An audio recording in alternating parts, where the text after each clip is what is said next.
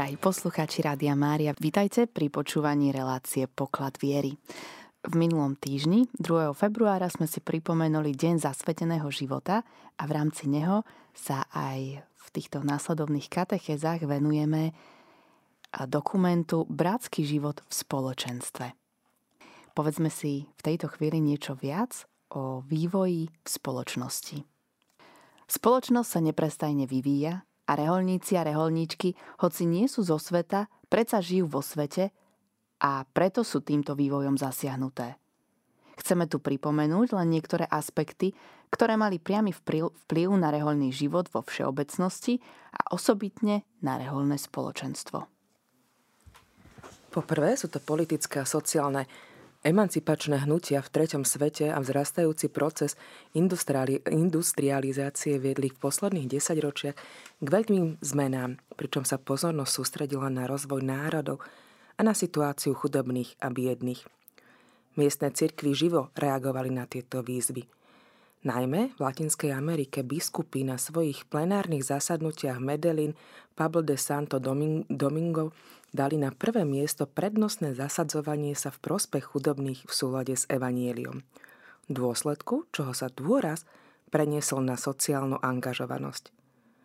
Reálne spoločenstva to silne zasiahlo a s ohľadom na bezprostrednejšiu službu chudobným boli mnohé prinútené premyslieť si nové spôsoby svojej prítomnosti v spoločnosti, spočívajúcej v začlenení sa medzi chudobných. Znepokojujúci nárast biedy na perifériách veľkých miest a schudobňovanie vidieka zrýchlili proces presídľovania viacerých reholných spoločenstiev do týchto chudobných oblastí. Všade tu sa vynára problém inkulturácie. Kultúra, tradícia či mentalita určitej krajiny vplýva aj na spôsob uskutočňovania bratského života v reholných spoločenstvách. Navyše, Nedávne rozsiahle migračné hnutia priniesli problém spolužitia rozličných kultúr a rasistických reakcií. Všetko toto sa odráža aj na reholných, multikulturálnych a multirásových spoločenstvách, ktorých je čoraz viac. Požiadavka na osobnú slobodu a ľudské práva vznikla na základe širokého demokratizačného procesu, ktorý podporil ekonomický rozvoj a nárast občianskej spoločnosti – v období bezprostredne po druhom Vatikánskom koncile sa tento proces najmä na západe veľmi zrýchlil a charakterizovali ho združovacie a autoritu odmietajúce tendencie. Spochybňovanie autority neobyšlo ani cirkev a rehoľný život s evidentnými následkami aj na komunitný život. Jednostranné a vyhrotené zdôrazňovacie slobody prispelo na západe k šíreniu kultúry individualizmu a k oslabeniu ideálu spoločného života i úsilia o komunitné projekty. Za povšimnutie stoja aj rovnako jednostranné reakcie.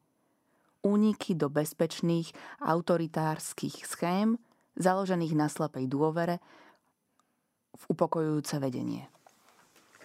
Posilnenie úlohy ženy, čo je podľa pápeža Jana 23. jeden zo znakov čias, malo v živote kresťanských spoločenstiev rozličných krajín viaceré ohlasy. I keď v niektorých regiónoch vplyv extremistických feministických prúdov naďalej hlboko vplýva na reholný život, prakticky všade sa však ženské reholné spoločenstva usilujú nájsť formy spoločného života, ktoré by lepšie vyhovovali obnovenému vedomiu vlastnej identity, dôstojnosti a úlohy ženy v spoločnosti, cirkvi a v rehoľnom živote. Prudký rozvoj komunikačných prostriedkov počnúc 60 rokmi významne a občas i dramaticky ovplyvnil všeobecnú úroveň informo- informovanosti, zmysel pre sociálnu a apoštolskú zodpovednosť, apoštolskú mobilitu, kvalitu interných vzťahov, nehovoriac už o konkrétnom štýle života a atmosfére rozímavého sústredenia, ktorá by mala charakterizovať reholné spoločenstvo. Konzumizmus a hedonizmus spolu s oslabením viery, charakteristickým pre sekularizmus v mnohých oblastiach, neobyšli ani reholné komunity, pričom vystavili tvrdej skúške schopnosť niektorých odporovať zlu, no zároveň podnetili vznik nových životných štýlov jednotlivcov i spoločenstva, ktoré sú jasným evaníliovým svedectvom pre náš svet. To všetko predstavuje výzvu i povolanie žiť dôslednejšie podľa evaníliových rád, aby sa tým podporilo svedectvo celého kresťanského spoločenstva. V tejto chvíli si povieme niečo viac o zmenách v rehoľnom živote – v uplynulých rokoch nastali zmeny, ktoré hlboko poznačili reholné spoločenstvá. Nové formy života v reholných spoločenstvách. V mnohých krajinách viedla narastajúca iniciatíva štátu v oblastiach, kde dovtedy pôsobil reholný život k poklesu účasti reholníkov na dielach typických pre apoštolské inštitúty. Takto klesá podiel veľkých reholných spoločenstiev na viditeľných apoštolských dielach – ktoré dlhý čas charakterizovali rôzne inštitúty.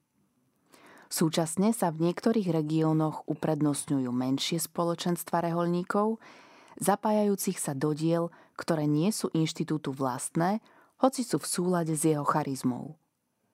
To významne ovplyvňuje formu spoločného života a vyžaduje si zmenu tradičných životných rytmov.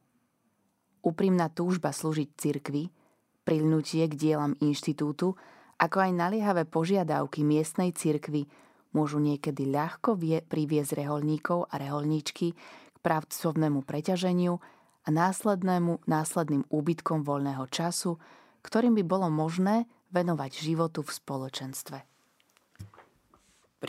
Pribúdajúce žiadosti o zasiahnutie a pomoc v najnaliehavejších prípadoch núdze, chudobný, drogovo závislý, utečenci, marginalizované skupiny, osoby s postihnutím či s najrôznejšími chorobami, vyvolali zo strany reholného života odpoveď v podobe obdivuhodnej a tiež uznávanej obetavosti.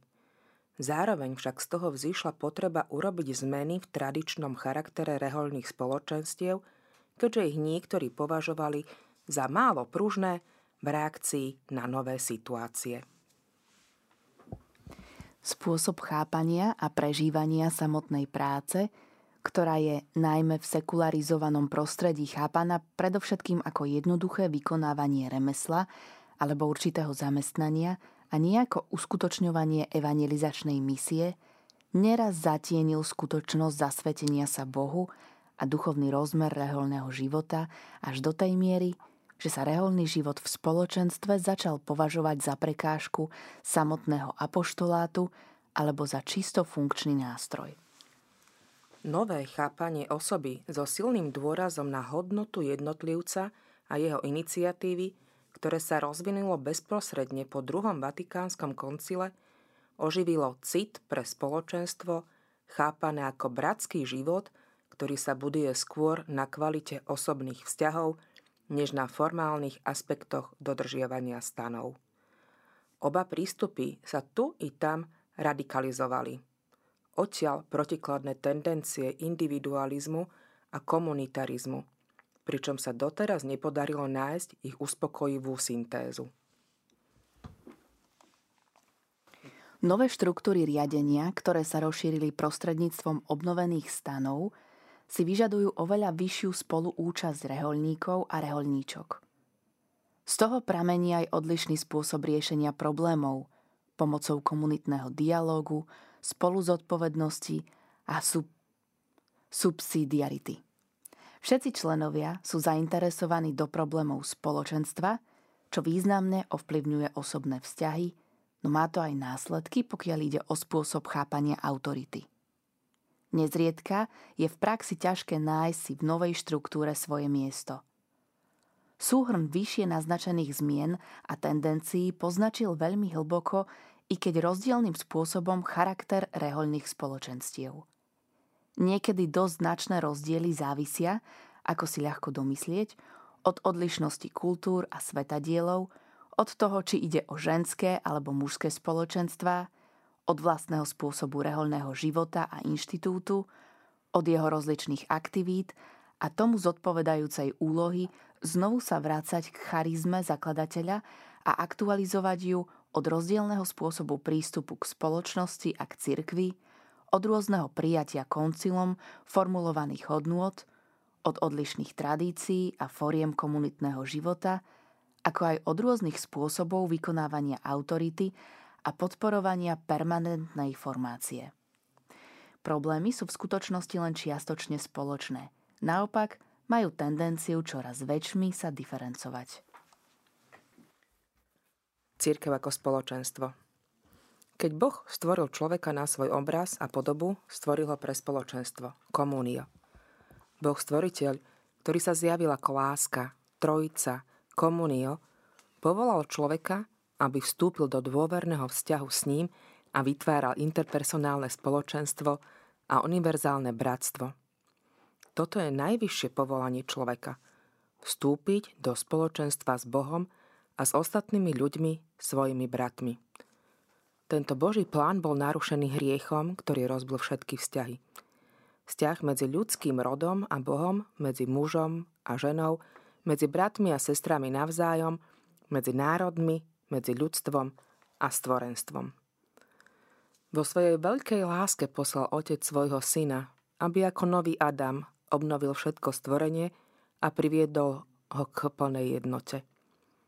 Po svojom príchode medzi nás hromaždil okolo seba apoštolov a učeníkov, mužov i ženy a položil tak základ nového Božieho ľudu ako živého obrazu v ňom zjednotenej ľudskej rodiny – Jemu ohlasoval univerzálne bratstvo v Otcovi, ktorý z nás urobil svoju rodinu, svojich synov a céry, pričom sme sa navzájom stali bratmi a sestrami. Takto učil o rovnosti v bratstve a o zmierení v odpustení. Obrátil na roby vzťah moci a vládnutia tým, že dal príklad, ako slúžiť a seba klásť vždy na posledné miesto. Pri poslednej večeri im zveril nové prikázanie o vzájomnej láske – Nové prikázanie vám dávam, aby ste sa milovali navzájom. Aby ste sa aj vy navzájom milovali, ako som ja miloval vás. Ján 13. kapitola 34. verš. Ustanovil Eucharistiu, ktorá nám umožňuje mať podiel na tom istom chlebe a na tom istom kalichu, ktoré živia našu vzájomnú lásku. Vtedy sa obrátil k otcovi s prozbou o jednotu, ktorá je súhrnom všetkých jeho želaní o jednotu všetkých podľa vzoru trojičnej jednoty. Aby boli jedno, ako sme my jedno. Ján 17.21 Potom, ako sa odovzdal do otcovej vôle, vo veľkonočnom tajomstve uskutočnil jednotu, ktorú učil žiť apoštolov a ktorú prosil otca. Svojou smrťou na kríži zbúral múr rozdelenia medzi národmi a zmieril všetkých v jednote. Čím nám ukázal, že spoločenstvo a jednota sú plodom spoluúčasti na tajomstve jeho smrti. Príchod Ducha Svetého, prvého daru veriacich, bol uskutočnením tej jednoty, ktorú si želal Kristus. Jeho vyliate na učeníkov zídených z Máriou vo večeradle zviditeľnilo v cirkev, charakterizovanú od prvého okamihu ako bratské spoločenstvo v jednote, ktoré má jedno srdce a jednu dušu. Toto spoločenstvo je zväzkom lásky, ktorá zjednocuje medzi sebou všetky údy Kristovho tela a zároveň zjednocuje telo s jeho hlavou. Oživujúca prítomnosť Ducha Svetého vytvára v Kristovi organickú súdržnosť. Duch zjednocuje církev v spoločenstve a v službe Usporádúva a riadi ju pomocou rôznych hierarchických a charizmatických darov, ktoré sa navzájom doplňajú a zdobijú svojimi plodmi. Pri svojom putovaní týmto svetom je cirkev, ktorá je jedna a svetá, neustále charakterizovaná zápasom o skutočnú jednotu, ktorý je často bolestný. Na svojej ceste dejinami si čoraz viac uvedomujeme, že je Božím ľuďom a Božou rodinou, Kristovým telom, chrámom Ducha Svetého, sviatosťou vnútornej jednoty ľudského rodu, spoločenstvom, obrazom Najsvetejšej Trojice. Druhý vatikánsky koncil vyzdvihol, ako varí nikdy dovtedy, tento rozmer cirkvy ako mystéria a komúnia. Povedzme si niečo viac o reholnej komunite ako výraze cirkevného spoločenstva – Reálny život už od svojho zrodu vyjadroval túto vnútornú povahu kresťanstva. Reholné spoločenstvo sa skutočne vnímalo v kontinuite so zástupom tých, ktorí nasledovali Ježiša. On ich osobne povolal, každého pomene, aby žili v spoločenstve s ním a s ostatnými učeníkmi, aby mali účasť na jeho živote a jeho osude. A aby tak boli znamením života a spoločenstva, ktoré on ustanovil – Prvé mnížské komunity hľadeli na spoločenstvo učeníkov, ktorí nasledovali Krista i na spoločenstvo v Jeruzaleme ako na ideál pre svoj život. Tak ako rodiaca sa církev mala, ten, mala len jedno srdce a jednu dušu, aj mnísi, ktorí sa zišli okolo jedného duchovného vodcu, opáta, majú žiť radikálne komunio, pokiaľ ide o materiálne a duchovné dobrá a jednotu ustanovenú Kristom – táto jednota nachádza svoj pravzor a svoj zjednocujúci dynamizmus v jednote, ako ju žijú osoby Najsvetejšej Trojice.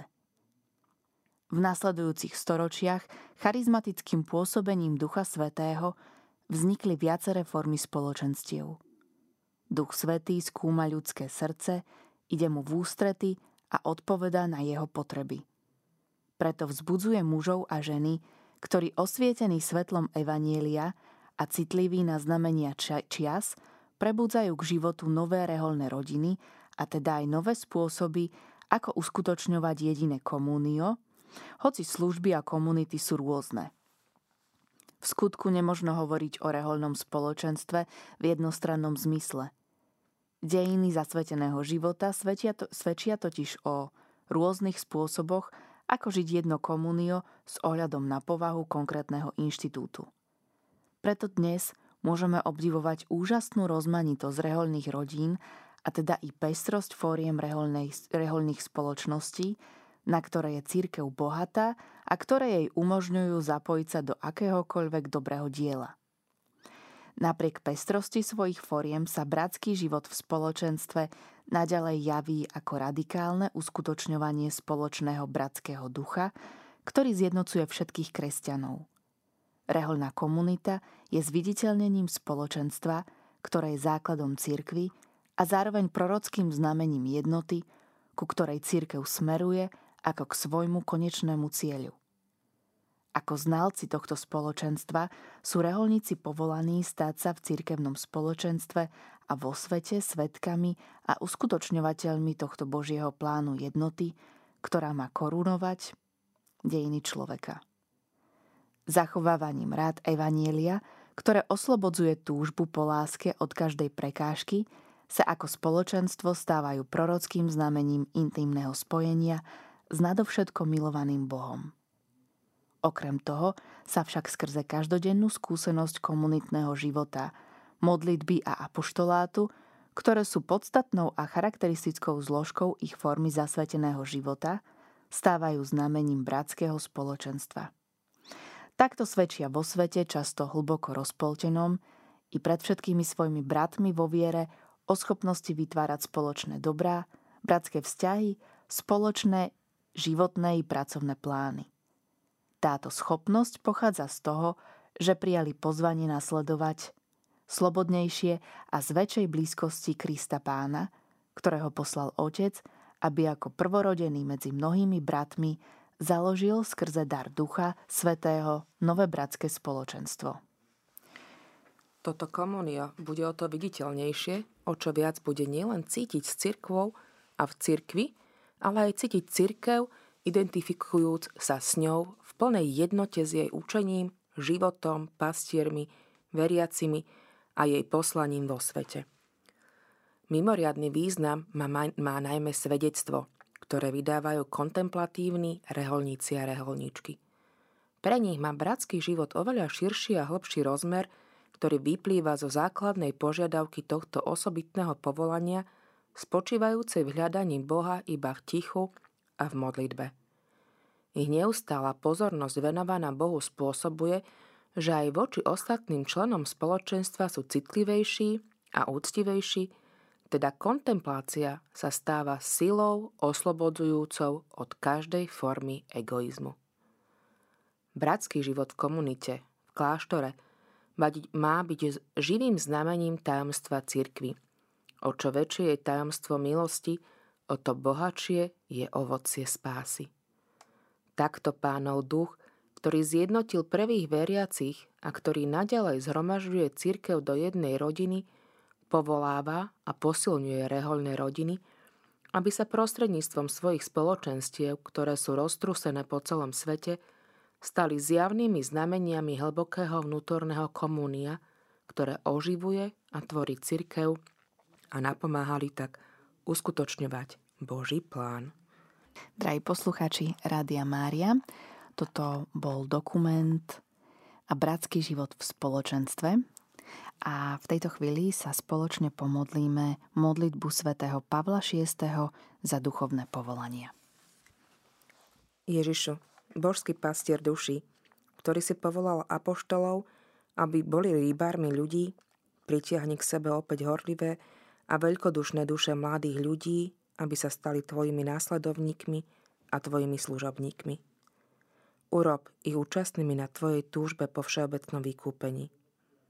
Odhaľ im horizonty celého sveta, aby v odpovedi na tvoje volanie pokračovali tu na zemi v tvojom poslaní, budovali tvoje mystické telo, ktorým je cirkev, a boli soľou zeme a svetlom sveta. Amen.